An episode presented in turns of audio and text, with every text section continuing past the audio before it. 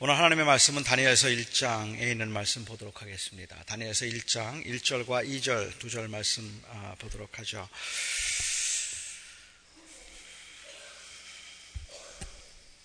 하나님의 말씀입니다.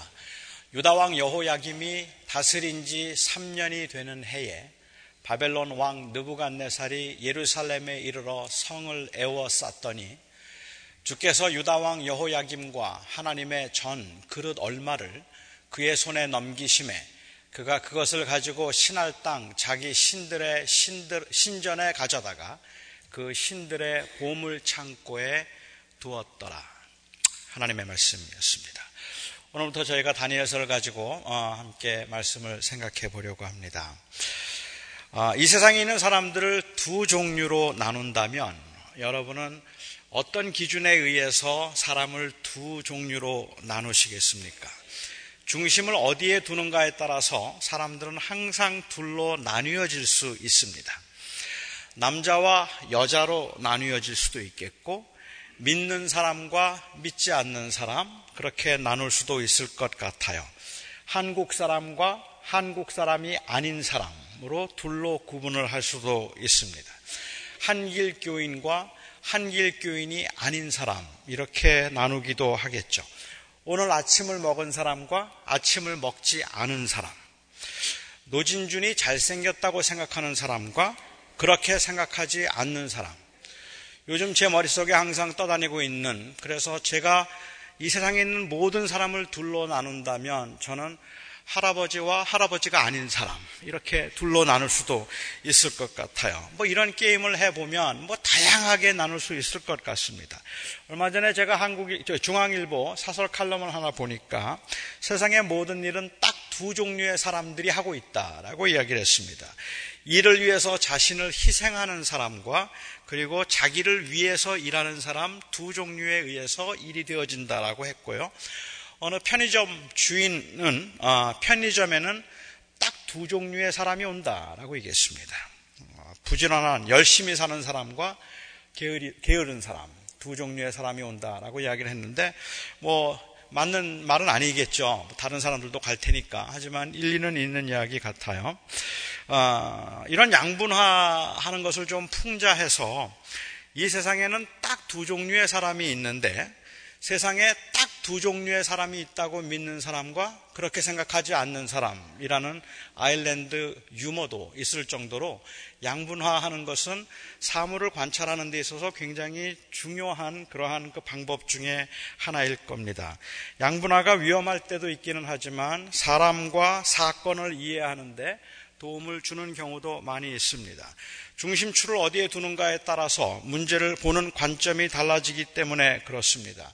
이런 양분화를 생각하면 어, 아마 많은 분들이 쉽게 떠올릴 수 있는 그 사람이 있다면 어, 이 유대계 오스트리아, 오스트리아인이었던 십구 세기의 철학자인 마르틴 부버가 아닐까 하는 생각을 하는데, 마르틴 부버는 나와 너라는 그 책을 통해서 그 사람들의 관계에 있어서의 그 피상성에 관해서 어, 이 말한 적이 있습니다. 그에 의하면 건강한 자아관에서 비롯된 나와 너의 평등한 관계와 파괴된 자아관에서 비롯된 나와 그것의 종속적인 관계, 이 둘 중에 하나로 모든 관계는 귀결된다라고 이야기를 합니다. 상대방을 동등한 의미에서 또 다른 자아로 볼 것인가, 그렇지 않다면 나를 위해서 존재해야 하는 그냥 그것 정도로 볼 것인가 하는 이 두 관점은 참으로 엄청난 차이가 있어서 사람을 어떻게 대하는가, 사물을 어떻게 대하는가를 결정하기에 충분할 만큼 중요한 관점이라고 생각합니다. 각자의 인생을 성공으로 볼 것인가 아니면 실패로 볼 것인가 하는 것도 그 중심추를 어디에 놓는가에 따라서 달라질 거라고 생각합니다. 만일 재물에다가 그 중심추를 놓는다면 부자라고 생각하는 사람은 다 성공한 사람이고, 가난하다고 생각하는 사람은 실패한 사람이 될 것이고, 세상 사람들은 부자와 가난한 사람으로 나뉘어지게 될 것입니다. 힘의 중심, 중심을 놓는다면, 그렇다면 어, 이 요즘에 유행하는 것처럼 모든 관계는 값과 을의 관계로 그렇게 귀결될 수 있을 것이고, 내가 갑인가 을인가에 의해서 그 나의 존재의 그 의미와 가치가 결정될 수 있다고 생각합니다. 어느 관점에서 보는가에 따라서 성공이 실패가 되기도 하고 실패가 성공이 되기도 하는 거죠. 오늘 본문에 나와 있는 이 두 절의 말씀은 하나의 사건을 바라보는 두 개의 다른 관점을 소개하고 있습니다. 이 두 절 자체를 문자적으로 이해하는 것은 그렇게 어렵지 않아서 그냥 읽으면 그게 무슨 말인지 알 수 있습니다만은 역사적인 디테일들을 조금 논하자고 한다면 굉장히 논란이 많이 되고 있는 구절이 바로 오늘 나와 있는 이 두 절입니다. 저는 앞으로 이 다니엘서에 관해서 설교를 하면서 이러한 역사적 혹은 문자적, 문학적 디테일들에 관해서는 제가 가급적 다루지 않으려고 합니다. 어, 예를 들면 오늘 본문에 보면 여호야김이 다스린 지 삼 년이 되는 해에 바벨론 왕 느부갓네살이 예루살렘 성을 에워쌌다라고 기록을 했는데 예레미야서 이십오 장 일 절에 가보면 이 여호야김이 왕 위에 오른 지 사 년이 되던 해에 느부갓네살이 바벨론의 왕이 되었다라고 기록을 하고 있습니다. 이 두 개의 기록은 아주 다른 기록이잖아요. 그렇기 때문에 논란이 되고 있고 이 성경이 정말 믿을 만한 책인가에 대해서 의문을 가질 수 있는데 여기에 대한 설명은 어렵기는 하지만 가능합니다. 하지만 저는 이 설교를 통해서 다니엘서를 공부하면서 그런 내용들은 제가 웬만하면 다루지 않으려고 한다는 말이죠. 왜냐하면 아마도 여기에 계신 대부분의 분들은 그런 역사적 그 설명이나 해석에 그렇게 큰 의미를 두지 않을 거라고 생각하기 때문에 그렇습니다. 특별히 다니엘서에는 여러 많은 계시들이 나와 있기 때문에 그 묵시적인 책을 이해하는 데 있어서 그 디테일들을 설명하려고 하다 보면, 아니 그것을 이해하려고 하다 보면 말씀의 중심을 잃어버릴 수 있겠다는 생각이 들기 때문에 제가 가급적 피하고 싶은 마음이 있고, 그것보다 더 큰 이유가 있다면 그러한 난해한 부분들을 명쾌하게 설명할 수 있는 실력이 제게 없어요. 그래서 저는 자신이 없어서 그 부분들은 좀 피해가려고 합니다. 그리고 그냥 제가 평소에 하던 대로 본질적인 이야기만 여러분과 함께 그 본문을 통해서 나누어 보려고 하는데, 어찌 생각하면 앞으로 전개되게 될 이 다니엘서 이 모든 이야기가 이 두 절로 요약되어 있다고 말해도 될 정도로 이 두 구절은 아주 짧지만 굉장히 중요한 구절입니다. 본문을 이해하기 위해서는 약간의 역사적 지식이 좀 필요할 겁니다. 여러분들이 아시는 것처럼 이스라엘은 솔로몬이 죽고 난 후에 북왕국 이스라엘과 남왕국 유다로 그렇게 나뉘어지게 되었습니다.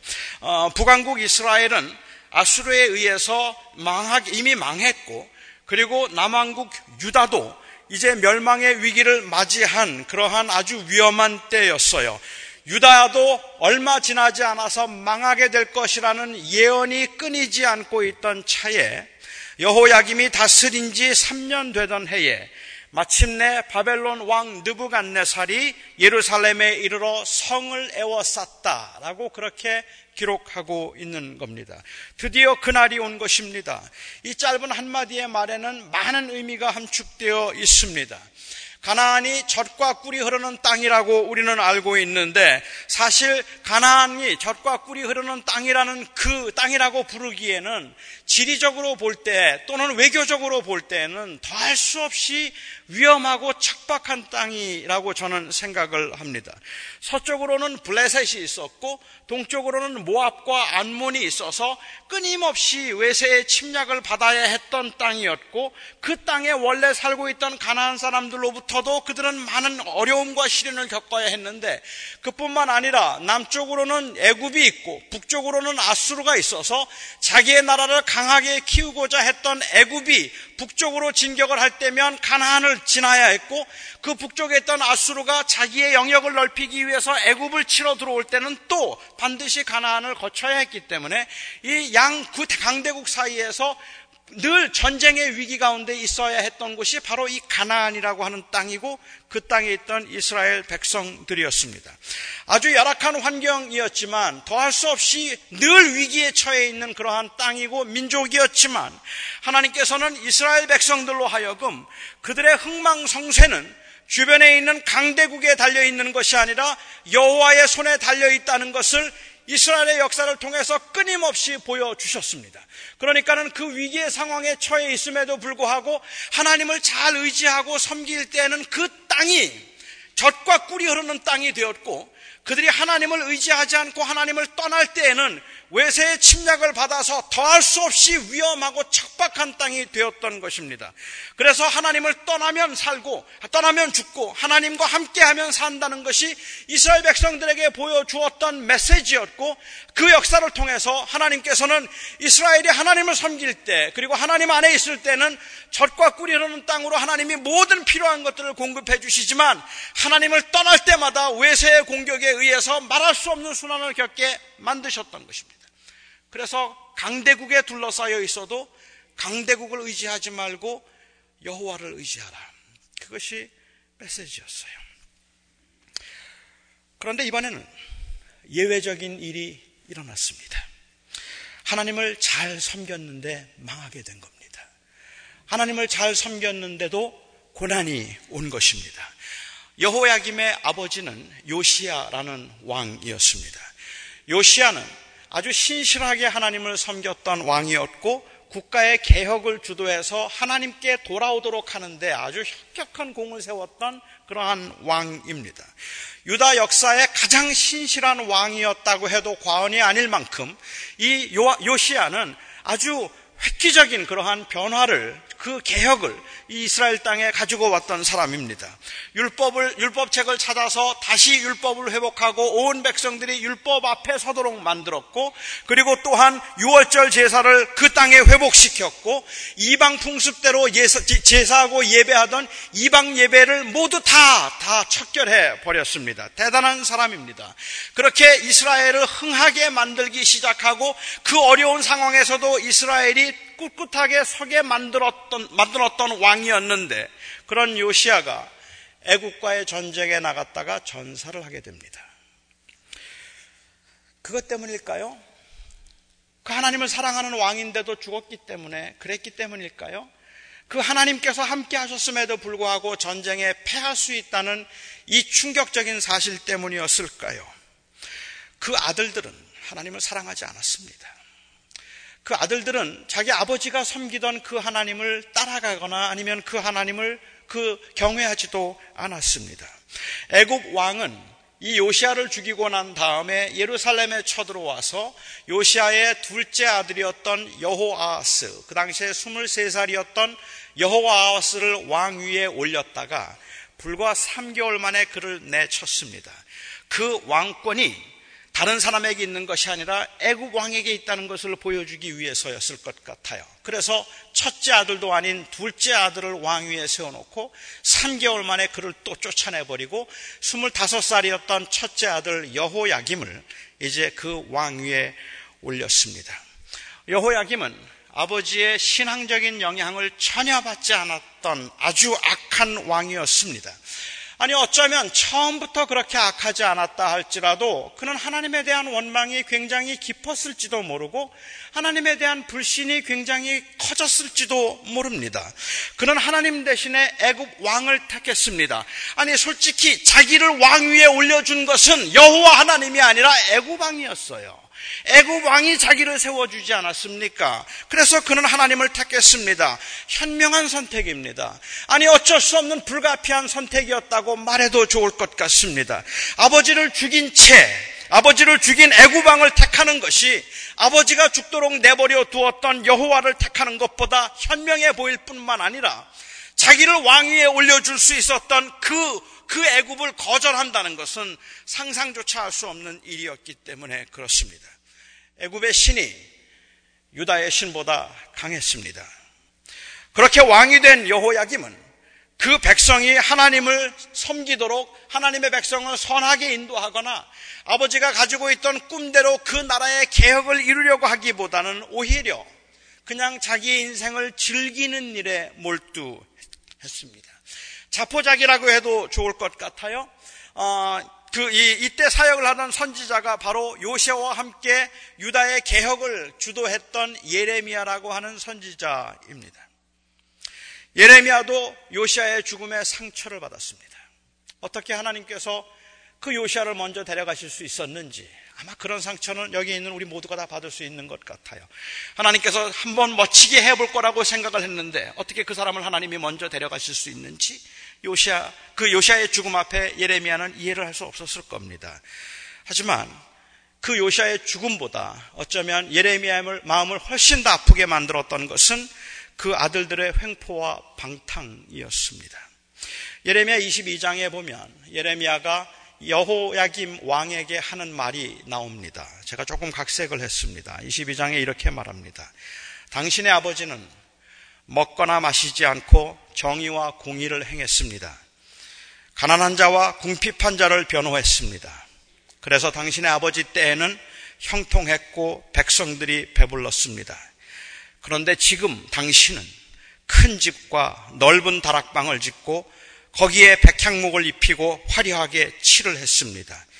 두 눈과 마음에는 탐욕과 무제한 피를 흘림과 압박과 포행이 가득할 뿐입니다. 이게 여, 여, 예레미야의 마음을 아프게 했던 것 같아요.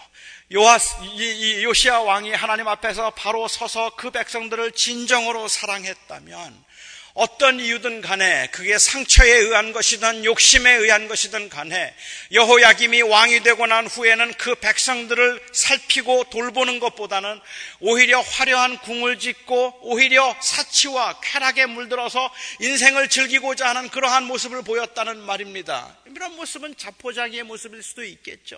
인생을 포기했기 때문에 오게 되는 허무주의에서부터 발생한 쾌락일 수도 있겠죠. 하지만 여호야김은 그렇게 살았습니다.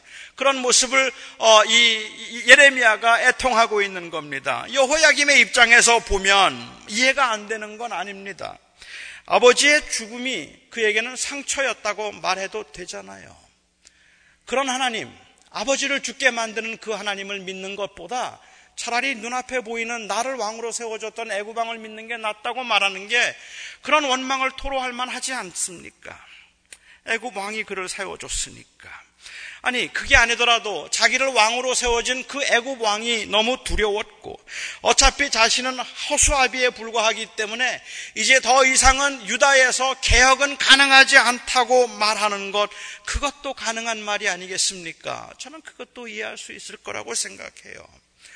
그런데 그런 여호야김을 향해서 예레미야가 외쳤던 메시지는 정말로 당혹스러운 것이었습니다. 보통 선지자들은요, 그 백성들이 타락하거나 왕이 범죄하면 보통 선지자들은 외치기를 회개하라, 여호와께 돌아오라 외칩니다. 이제 여호와께 돌아오라. 그래서 여호와께서 너의 하나님이 되시는지 아닌지 한번 보라 말할 것이고, 너는 애굽 왕의 말들을 의지하지 말고 오직 여호와만을 의지하라는 말을 하는 것이 선지자들이 외쳤던 말입니다. 그런데 예레미야는 여호와께로 돌아오고 회개하면 하나님이 도와주실 것이다, 하나님께서 그 백성을 지키실 것이니 애굽 왕을 의지하지 말고 여호와를 의지하지 마, 의지하라, 여호와를 의지하라, 이런 메시지를 하지 않았어요. 오히려 예레미야는 말하기를 바벨론에 항복해라, 예레미야에 항복하지 말고 바벨론에 항복해라. 바벨론이 더 강한 나라이고 센 나라이기 때문에 그 나라가 쳐들어오면 감당을 못할 것이고 너희들은 그 바벨론의 포로로 잡혀가게 될 것이다 하는 말을 했습니다. 아마도 여호야김은, 그리고 그 백성들은 그 말을 들으면서 말할 수 없이 분노할 수밖에 없었던 이유는 하나님이 그들을 떠나셨다는 말로 들었기 때문일 겁니다. 이제는 아무런 희망이 없다는 말인가, 그냥 그렇게 바벨론의 포로가 되어야 하는가. 이렇게 삼 년이 지났습니다. 그리고 우리는 오늘 본문의 말씀을 대하게 됩니다. 유다왕 여호야김이 다스린 지 삼 년이 되던 해에 바벨론 왕 느부갓네살이 예루살렘에 이르러 성을 에워쌌다. 설마 설마 했는데 그래도 지금까지 함께 하시고 지켜주신 하나님, 아브라함의 하나님, 야곱의 하나님, 이삭의 하나님이 그 백성을 버리실 리가 없다고 생각했는데 바벨론에 의해서 예루살렘이 둘러싸이고 왕을 비롯한 많은 신하들이 포로로 잡혀가게 되었습니다. 이제 예루살렘은 망한 겁니다. 하나님의 백성들이 수모를 당했습니다. 하나님이 조롱거리가 되었습니다. 세상 사람들이 여호와 하나님은 죽었다 말했고, 여호와의 신은 애굽 신에게 패할 뿐만 아니라 이제는 바벨론의 신에게도 패했다 말하기 시작했습니다. 하나님이 패하신 것이 아니라면 하나님이 그들을 버리셨습니다. 수없이 경고를 했고 수없이 권고를 했지만 실감할 수 없었던 그날이 드디어 유다 백성들에게 임한 것입니다. 우리는 이들을 이해할 수 있을 겁니다. 아니, 저는 이해할 수 있습니다. 저도 그렇기 때문입니다. 아무리 경고를 하고 아무리 권고를 해도 그 날이 급하게 임하기 전까지는 그 경고를 경고로 받아들일 수 없고 권고를 권고로 받아들일 수 없는 어리석음이 바로 저의 마음이기 때문에 그렇습니다. 그렇게 하면 망한다고 말하는데도, 그렇게 하면 죽는다고 말하는데도, 하나님 믿는 사람은 그렇게 하는 게 아니라고 말하는데도 이번만, 이번만, 이번만 지나가면 될 것이라고 생각하고, 그래서 누리고 즐기고, 그래서 소유하려고 하는 그 모습이, 그 어리석음이 저의 모습이고 어쩌면 여기에 있는 많은 분들의 모습이기 때문에 설마 설마 했던 이 일 앞에 당황, 이, 이 일이 일어날 때 당황하는 이스라엘 백성들을 우리는 어느 정도 이해할 수 있습니다. 아니, 그것뿐만이 아닙니다. 사실은 그러한 그 죄로 인한 악함도 우리의 문제이지만 그것보다 더 절실한 우리의 문제는 우리의 약함입니다. 아는데, 여호와 하나님만을 섬겨야 된다는 것을 아는데 그 하나님을 온전히 의지해서 하나님께 다 맡기고 살아가는 게 영 불안하다는 말입니다. 나를 세운 건 애굽 왕인데 그 애굽 왕을 대적하고 하나님의 뜻을 따라서 행한다는 게 얼마나 위험한 일인지 그, 그 위험 앞에서 꼼짝할 수 없는 것이 바로 우리의 약함이라는 말입니다. 지금 집이 날아가고 있는데 하나님만 바라본다는 것이 얼마나 혼란스러운 일인지, 사랑하는 자식의 그 불규칙한 호흡, 불규칙한 호흡, 그 숨소리를 들으면서 마음의 평안을 유지하려고 한다는 게 얼마나 무모한 요구인지, 끊임없는 유혹과 유혹의 소리를 들으면서 믿음을 지키겠다고 몸부림을 치고 있는 그 모습이 얼마나 긴장되고 얼마나 참, 아, 이, 쓸데없어 보이는지 때로는 우리는 너무도 잘 알고 있다는 말입니다. 하나님만 섬기고 싶고 하나님만 의지하고 싶어서 거듭거듭 우리에게 확인하고 다시 다짐하는데도, 그런데도 고난의 위기 앞에서 어쩔 수 없이 넘어지고 마는 이 약함과 이 악함을 도대체 우리는 어찌해야 하는가 말입니다. 마침내 그래서 망한 겁니다. 그리고 그날이 드디어 온 겁니다. 일이 잘 풀릴 때는 괜찮을 것 같고 아직은 괜찮은 것 같고 설마 그런 일이 일어날까 싶은 마음으로 살고 있기는 하지만, 저와 여러분 모두가 다 사실은 이러한 위협과 위험 앞에 벌거벗은 채 서 있는 것과 다르지 않습니다. 그날, 마침내 그날이 오면 우리는 속수무책일 수밖에 없을 겁니다.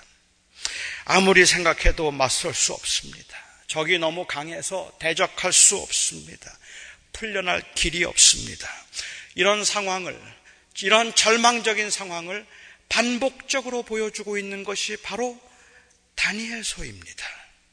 사자굴에 던져진 다니엘이 그랬고, 풀무 속에 던져졌던 다니엘의 친구들이 그랬고, 강제로 개, 개명을 당하고 이방 풍습에 동화되도록 강요당한 네 명의 어린 유다 청년이 그랬습니다. 믿음을 지키고 절개를 지키는 것은 그들에게 죽음을 의미했을 뿐입니다. 그 죽음을 의미했기 때문에 그들에게는 비장한 것이 바로 이 신앙이었고 믿음이었습니다.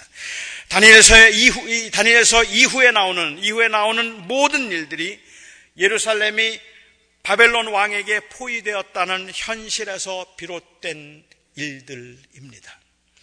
여러분들이 경험하고 있는 그 모든 고난의 일들이 바로 바벨론에 의해서 예루살렘이 포위되었다는 이 현실에서부터 비롯된 일들이라는 말입니다. 여러분에게는 그 고난을 감당할 만한 힘이 없습니다. 여러분들은 그 갑자기 다가오고 있는 재앙과 고난 앞에서 여러분들의 그 삶의 꿈과 희망을 한순간에 앗아가 버릴 수도 있고, 앗아가 버렸던 그 고난과 재앙 앞에서 여러분들은 하나도, 아무것도 할 수 없지 않았습니까? 속숨책인 겁니다. 그나마 그러한 어려움이나 그러한 고난을 당하지 않을 수 있었음이 오히려 감사하고, 그럭저럭 내가 그렇게 힘들게 당하지 않고 살할 수 있었음이 감사하다고 말하면서도 우리가 내일이 불안한 이유는, 그런데 우리는 또 내일은 모르기 때문에 그래요. 그것이 우리의 이 상황입니다. 이게 그 우리의 인생을 보는 한 관점일 것 같아요. 그런데 오늘 본문은 이러한 절망적인 현실을 아주 다른 관점에서 다시 이야기를 시작합니다. 이 절 말씀입니다. 주께서 유다왕 여호야김과 하나님의 전 그릇 얼마를 그의 손에 넘기심에, 여기 또다시 또 다른 역사의 한 관점을 보여주고 있습니다. 퍼거슨 교수는, 싱클레어 퍼거슨 교수는 이 부분에 대해서 설명하면서 일 절이 만일 일반 역사의 관점을 이야기하고 있다면 이 절은 성경 해석, 성경 역사의 관점을 보여주고 있다라고 그렇게 표현을 했습니다. 하나님께서 이스라엘을 바벨론 왕의 손에 넘기신 것이었습니다. 바벨론 왕이 쳐들어와서 포위하고 하나님을 이기고, 그래서 그들이 그들이 역사의 주관자가 됐던 것이 아니라 하나님께서 그 백성 얼마를 그 바벨론에 넘겨주심으로 바벨론이 비록 그 예루살렘을 무너뜨리기는 했지만 그럼에도 불구하고 역사의 주인은 바벨론 왕이 아니라 여호와 하나님이셨다는 말입니다. 바벨론 왕이 역사의 주인이 아니라 여호와 하나님이 역사의 주인이셨습니다. 하나님이 빼앗긴 것이 아니라 허락하신 것이었습니다.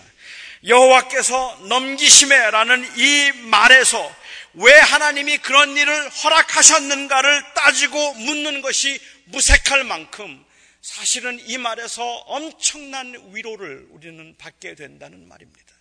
여러분들이 처한 상황에서 왜 하나님께서 그러면 내가 그 고난을 당하게 만드셨는가 하는 것에 대한 질문과 그것으로 인한 답답함이 있으면 이해할 수 있지만, 그런데도 그 답답함 가운데 그나마 우리에게 위로가 될 수 있음은 하나님이 모르시는데 일어난 일이 아니라 하나님의 주권 가운데 일어나고 있다는 사실을 우리가 알 수 있을 때일 겁니다. 이스라엘이 비록, 예루살렘이 비록 망했지만 망한 게 아니었습니다. 혼자가 아니었습니다. 하나님이 진 게 아니었습니다. 그래요, 바로 그랬던 겁니다. 그래서 예루살렘이 바벨론 성에 포위되었고, 그래서 다니엘이 사자굴 속에 던져지고, 그래서 사드락과 메삭과 아벤느고가 풀무 속에 던져지고, 그래서 그 하나님의 백성들이 온갖 말할 수 없는 수모를 당하게 되었지만, 사자굴 속에서도 물려 죽지 않고, 풀무 속에서도 타 죽지 않고, 진미를 먹지 않고 채식만 먹어도 얼굴에 살이 올랐던 건 여호와 하나님이 아직 주인이셨기 때문에 그랬던 겁니다. 여호와 하나님이 아직 그 땅을 다스리는 역사의 주인이셨기 때문에 그랬던 겁니다. 전혀 다른 관점의 대조를 통해서 하나님은 다니엘에게 하나님의 주권을 보여주셨습니다.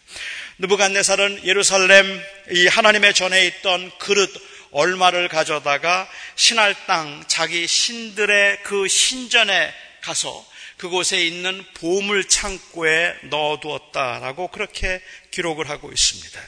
느부갓네살이 예루살렘의 그릇을 너무 귀하게 여겨서 자기의 보물 창고에 넣어두었다는 말이 아닙니다.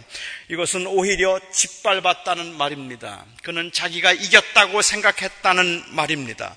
당시 강대국의 왕들은 이 약소국을 침략해서 전쟁에 승리하고 나면 그 약소국의 신들이 섬기 그들이 그 약소국의 백성들이 섬기던 그 신의 우상을 그 이 가져다가 자기들의 신전에 갖다 두었습니다. 그렇게 신전에다가 갖다 두고 이제 바벨론의 신이 그들의 신을 이겼다는 의미에서 자기들의 신전 그 신상 앞에 다른 우상들을, 아니면 다른 약소국의 백성들이 섬기던 그 신들의 이미지를 가져 그 앞에 무릎을 꿇게 만들거나 거기에 내던졌던 것이죠. 그런데 이스라엘 백성들에게는 그런 신상이 없었어요. 하나님이 우상을 만들지 말라고 하셨기 때문에 그런 이미지가 없었습니다. 그런 이미지가 없었기 때문에 이 바벨론, 이 느부갓네살 왕은 예루살렘에 있던 그들이 소중하게 여기는 그릇 얼마를, 그 거룩한 제사에 상대는 그릇 얼마를 가져다가 자기의 신들의 보물창고에 넣어두었던 것입니다. 아마 거기에는 바벨론에 패한 모든 나라들의 우상들이 있었을 겁니다. 바벨론 왕이 생각하기에는 이제 유대의 신이 바벨론의 신에게 무릎을 꿇은 겁니다. 하나님의 백성들도 그렇게 생각했습니다. 이제 망했다 생각했고 이제 졌다 생각했습니다. 그래서 하나님이 떠난 줄 알았는데, 하나님이 죽은 줄 알았는데, 오늘 본문은 이렇게 말합니다. 주께서 그릇 얼마를 그들의 손에 넘기심에, 하나님께서 그 백성을 돌이키도록 하기 위해서, 그를 통한 그 이 인류 역 구원의 그 계획을 이루기 위해서 하나님께서 친히 낮아지신 것입니다. 이 위대한 하나님의 계획과 결정이 절정을 이루는 것은 바로 예수 그리스도의 십자가 사건입니다. 하나님께서 예수 그리스도를 십자가에 달리게 하셨습니다. 로마인이 달았지만, 유대인이 죽였지만, 그래서 예수님이 실패인 줄 알았지만 하나님께서 그들의 손에 얼마 동안 넘겨두신 것이었습니다. 그리함으로 그로 하여금 다시 부활하여서 온 땅의 구주로 온 인류를 구원하기 위하여 하나님께서 그 손에 넘겨주셨다는 것입니다. 이, 구원, 이 십자가의 사건이, 이 위대한 그 하나님의 낮아지심의 사건이 저와 여러분의 삶을 주관하고 있다면, 우리가 비록 고난 가운데 있고 하나님께서 왜 나를 이렇게 남, 얼마, 얼마 동안 이렇게 넘겨주셨는가가 의아스러울 때가 있기는 하겠으나, 그럼에도 불구하고 우리는 그 가운데서 하나님의 섭리 때문에 용기와 힘을 얻을 수 있는 겁니다. 바로 이 사실 때문에 그 절망의 순간에도 말도 안 되는 무모함으로 하나님을 신앙하고 목숨을 걸고 믿음을 지킨 하나님의 사람들의 위대함을 우리는 다니엘서를 통해서 볼 수 있는 겁니다. 요즘은 교회 순환 시대입니다. 여호야김과 같이 사치와 불의에 빠져서 하나님의 원하심을 따라 행하지 않았기 때문이라고 저는 생각합니다. 오늘 우리 시대의 교회들이 요시야 시대의 교회처럼, 요시야 시대 때처럼 가난한 자들과 병든 자들과 약한 자들과 아픈 자들의 편에 서서 그들을 변호하고 그들을 도와주는 것이 아니라, 오히려 백향목으로 칠을 하고 큰 집과 다락방을 만들어 놓고 거기에서 호의호식하며 누리고 즐겼던 것처럼, 오늘날 교회들이 요시야를 따르기보다는 여호야김을 따랐기 때문에 교회가 순환을 당하고 있다고 저는 생각합니다. 제가 만난 누구도 교회에 대해서 희망적이지 않았습니다. 제가 만난 누구도 이제 우리 교회가 크게 될 것이라거나, 아니면은 그리스도의 복음이 온 땅에 선포되어서 하나님의 교회가 다시 번성하게 될 것이라고 생각하는 사람은 아무도 없었습니다. 현상적으로 보아도 문을 닫는 교회들이 늘어나고 있었고, 교회를 떠난 사람들이 속출합니다. 이번에 제가 동부에 가서 몇몇 목사님들을 만났는데 도시마다 하는 이야기가 그래요. 교회들이 문을 닫고 있다 그래요. 교회들이 줄어들고 있다 그래요. 교인들이 점점 줄어들고 있어서 어느 한 도시에서는 말하기를, 지금 이 도시에 있는 교회 중에 백오십 개의 교회 중에 성장하는 교회는 한 교회도 없습니다라고 말할 정도로 그렇게 교회가 어려움을 겪고 있는 순환 시대입니다. 교회를 욕하는 사람들이 늘어나고 있고 손가락질하는 사람들이 늘어나고 있습니다. 우리의 죄악 때문입니다. 우리의 죄 때문에 그랬습니다. 우리가 범죄했기 때문에, 우리가 하나님 앞에 바로 서지 않았기 때문에 하나님께서 그 교회를 세상의 손에 넘겨주신 거라는 말입니다. 그래서 교회가 망하게 되었습니다. 너무 안타깝고 너무 가슴이 아픈 날입니다. 그런데 저는 그 절박하고 절망적인 상황 가운데 주께서 얼마를 그들의 손에 넘기심에라는 이 말이 왜 이렇게 위로가 되는지 모르겠다는 말이에요.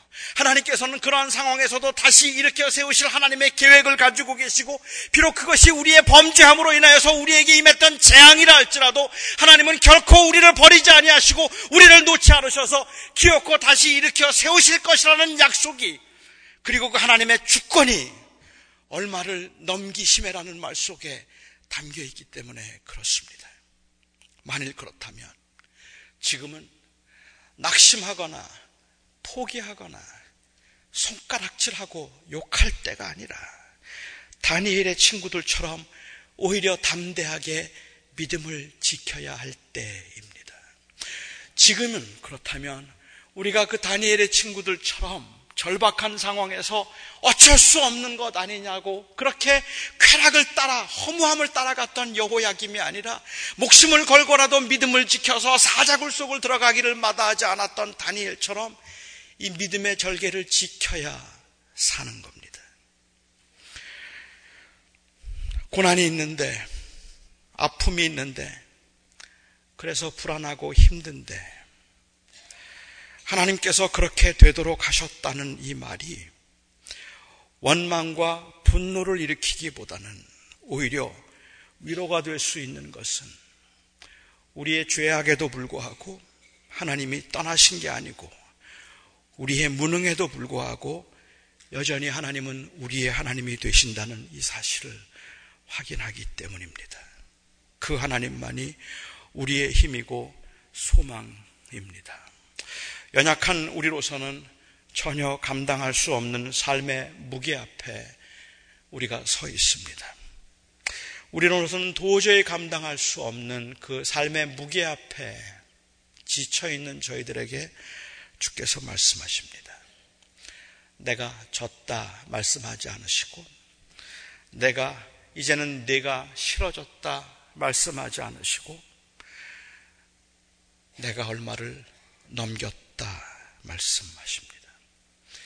내가 범죄했기 때문에 내가 이제는 너를 떠난다 말씀하지 않으시고, 내가 내가 나를 섬기지 않았기 때문에 그래서 내가 이제는 어찌할 수 없어서 너를 그냥 버렸다 말씀하지 않으시고, 내가 얼마를 넘겼다 말씀하십니다. 그래서 바울은 말하기를 우리가 사방으로 우겨쌈을 당하여도 쌓이지 아니하고, 우리가 답답한 일을 당하여도 낙심하지 아니하고, 거꾸로 엎드림을 당하여도 우리는 망하지 않는다. 예수의 생명이 우리 안에 역사하기 때문이라고 말합니다. 성도 여러분, 망하지 않았습니다. 끝나지 않았습니다. 하나님이 여러분을 버리지 않았습니다. 하나님이 저를 버리지 않았습니다. 바로 이 확신 때문에 다니엘도 그리고 그 친구들도 그 믿음을 지키며 하나님 앞에 설 수 있었습니다. 다니엘이 보았던 그 하나님의 계획이 예수 그리스도를 통해서 이루어졌습니다. 이제 예수 그리스도를 주로 믿고 살아가는 저와 여러분도 이 땅에서 견실하여 흔들리지 말고 믿음을 지켜야 할 것입니다.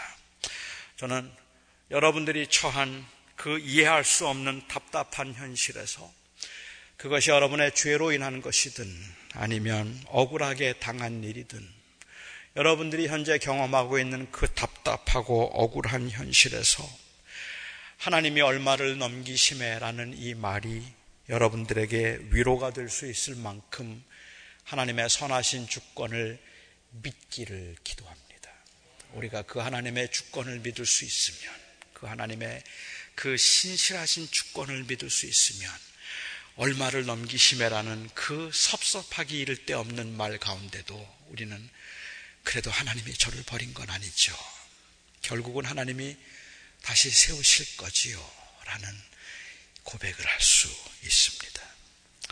다니엘서 전체는 하나님이 얼마를 넘기심에가 하나님의 패배와 포기가 아니라 하나님의 그 주권적 은혜였음을 증거하는 책입니다. 기도하겠습니다.